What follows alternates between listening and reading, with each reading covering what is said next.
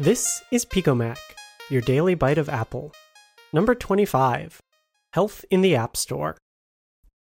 The introduction of CareKit at Apple's March event was a public reaffirmation of their commitment to improve public health.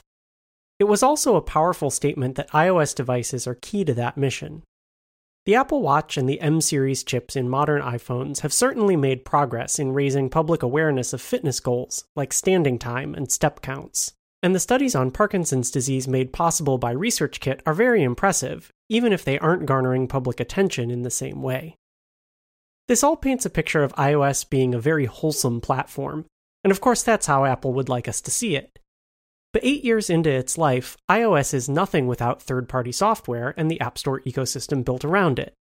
Criticism of the App Store is so commonplace that it's easy to dismiss as picking low hanging fruit, but Apple has planted a whole orchard full of it. The one area of the App Store that seems most opposed to Apple's health efforts is the top grossing chart. I'm not the first to question whether Apple is proud of what dominates there largely free to play games that attempt and clearly succeed to extract in app purchase dollars at every turn. I don't want to label these games as evil. Many are just the modern equivalent of pay per play arcade games, with the major difference being that you don't have to physically feel each quarter slip out of your hand forever. What troubles me are the apps that are thinly veiled gambling, with casino and slots right in the app titles. Gambling addiction is a serious mental health issue.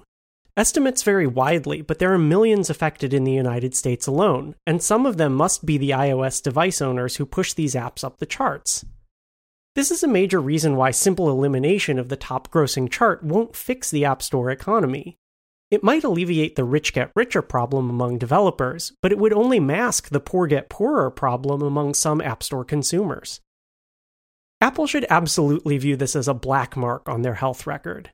The only way to eliminate it is by strong enforcement against predatory apps in their marketplace. Yet they're encouraging some of the bad behavior, even featuring sales on IAPs of gem packs, gold, orbs, and the like.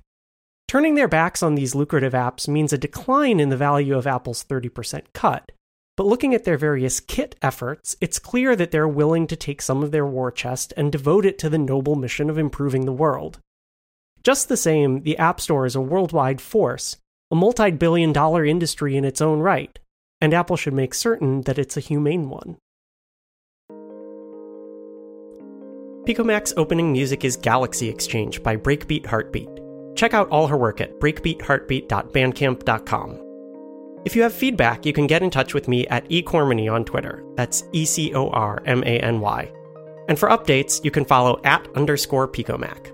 Thanks for listening.